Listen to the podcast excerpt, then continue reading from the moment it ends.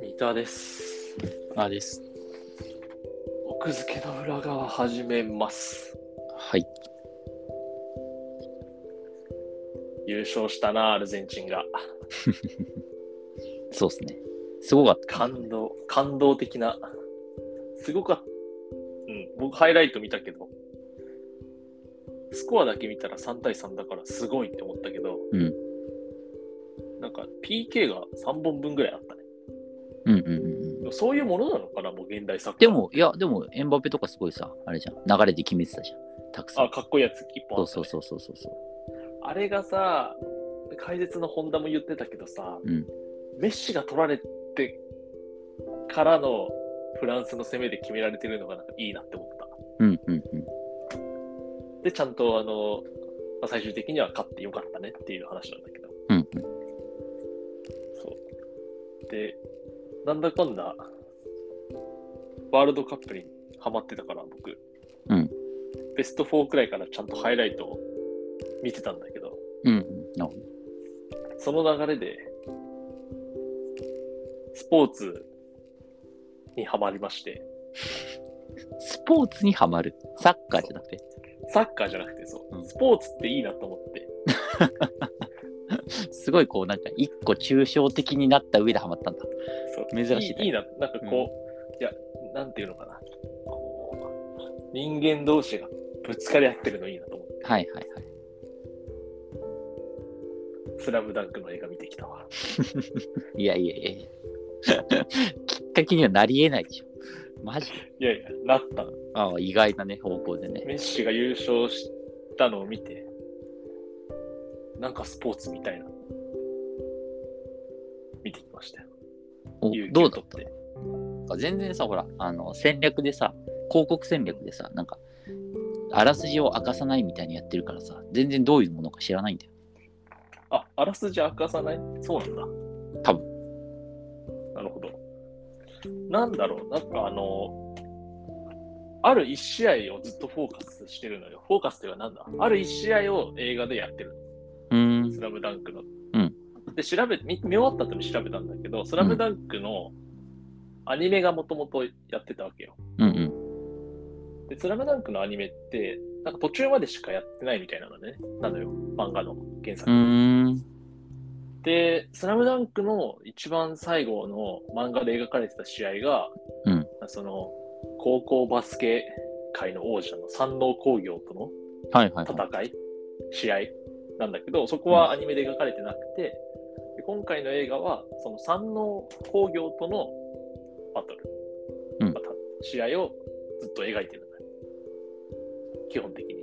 なるほどねで、その、まあ、試合だけじゃなくて、各個人個人の、うんなんか、バックグラウンドというか、過去をちょいちょい回想シーンで挟みながら、はいはいはいまた試合に戻って、じゃあまた画面としては試合1試合だけなんだえーと映画の時間軸の中でずっと動いてるのは試合。うーんで、その中でも特に、えっ、と、宮城亮太君っていう、はいはいまあ、プレイヤーがいるんだけれど、はいはいう彼に結構焦点が当てられてて、ーんそうで漫画原作ではただの沖縄出身のうんキャラっていう、まあ、沖縄出身っていう設定になってるんだけど、うんその映画の中で新しく、まあ沖縄時代の彼の幼少期からの成長を描きながら試合にまたつながってきてみたいな、うーんだからそこでなんていうかまあすごい低俗な言い方をするとこうお涙頂戴的な要素を盛り込んでくるというか、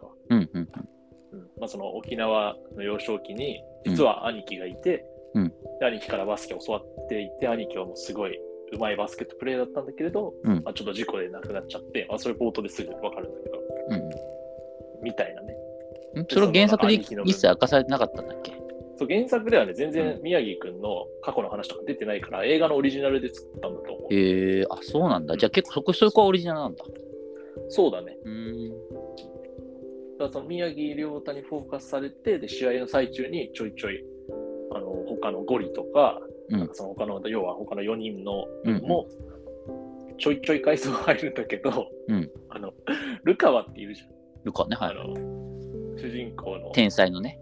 そう赤城の対対局というか、こう、ややライバル的位置はいはいはにいい。る天才、ルカワ君。ルカワ君だけ、か 過去のその回想が一切なくて、え、そうなのほぼなかった。てか、なかったと思う。えールカワ君だけひたすら、なんかこう、い今、今のルカワにフォーカスしてた。なんか、俺はこんなとこで負けらんねえみたいな。えー、そんな、なんであのルカワの扱いがあんなに、うん、もう天才すぎて書くこと、ところがなかったな。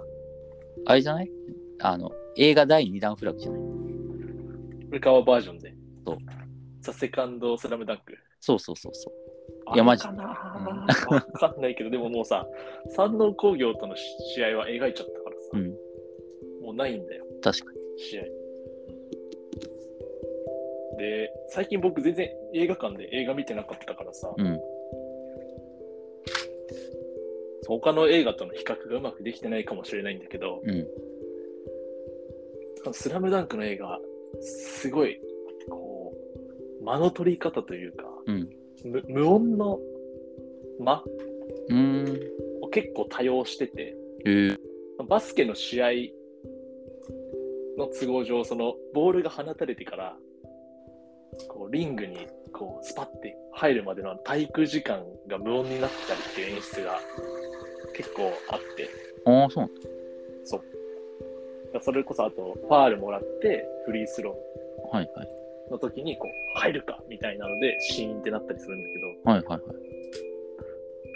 なんかそれがすごい多かったプラス最後の最後の、あのークライマックスのところは、うんこう怒涛の無音でえー、もうシーンってした中でもなんか逆に見てるこっちが物音立てちゃまずいみたいなえー、あ、じゃあ、絵で見せるみたいなのが多かったね、結構。あそうえで絵もすごく綺麗だったようーん。なんかねあんまりなさないような珍しい感じのタッチの絵なのにうん。動きがぬるぬるっていう、なんか不思議な感じだった。えー、面白そい。れは多分 PV とか見るとわかると思うけど、はいはい。なんていうのかな、なんかどういう風に作ってるのか、専門家じゃないからわかんないけど、なんか色鉛筆画っていうか、うん、なんかすごい繊細な絵でぬるぬる動かしてたから、で、最後のエンドロール見てたらね、なんか、モーション、モーションアーティストだったから、なんか、あんまり見ないような。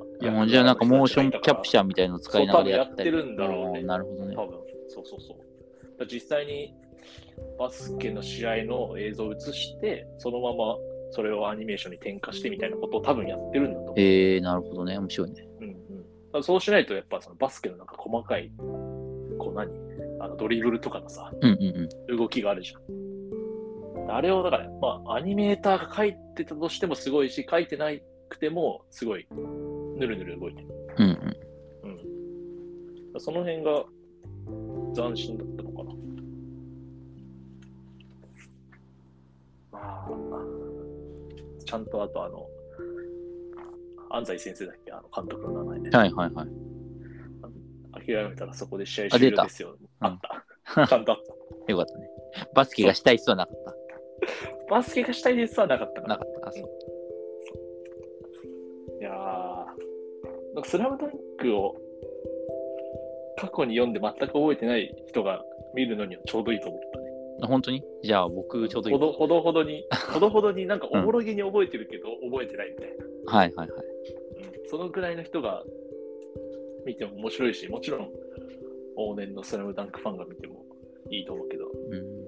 客層どうだっ服たざっと見。え客層、うんいやもうさ、有給取ってうん。昼の2時から行ったから、全然もうなんかその、 それがもう邪魔をして、全然わかんないね。もうね、うん、バラバラだったね。あ老もうその若男女バランス良かっそ その時間に有給をと取るないし、まあ、あの日中暇をしている人っていうくくりになってるから、もうそれは関係ないね、あんまり。た。そう、あの高校生もいたし、うんおじいちゃんおばあちゃんもいたし、大人もい たし、もうダメだ、それは。もうわかんなかった。うん、機能しないね。そうすごい空いてたから、あの真ん中のいい席であ、入よっかてきました。やっぱ土日だと、もっと満席なんだろうね。ったもう、スズメの戸締まりやばかったよ。あ、そうなんだ。うん、超満員で。へえ。いや、あれ、満員でスラムダンクのあれ見るとね、うん。無音シーンで誰か物音立てるから、うん。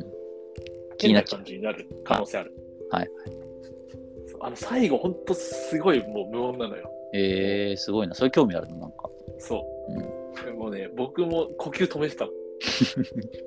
そんなすごいな。いや、なんかもう、唾、唾飲み込んだら、これ、ごく、ごくりの 音が。これ全員聞こえちゃうと思って。なるほど。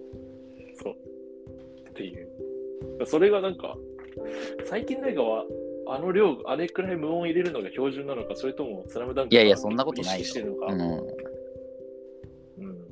まあまあまあ、そこも含めて、面白かった。えーちょっとじゃあ年末見てみようかな。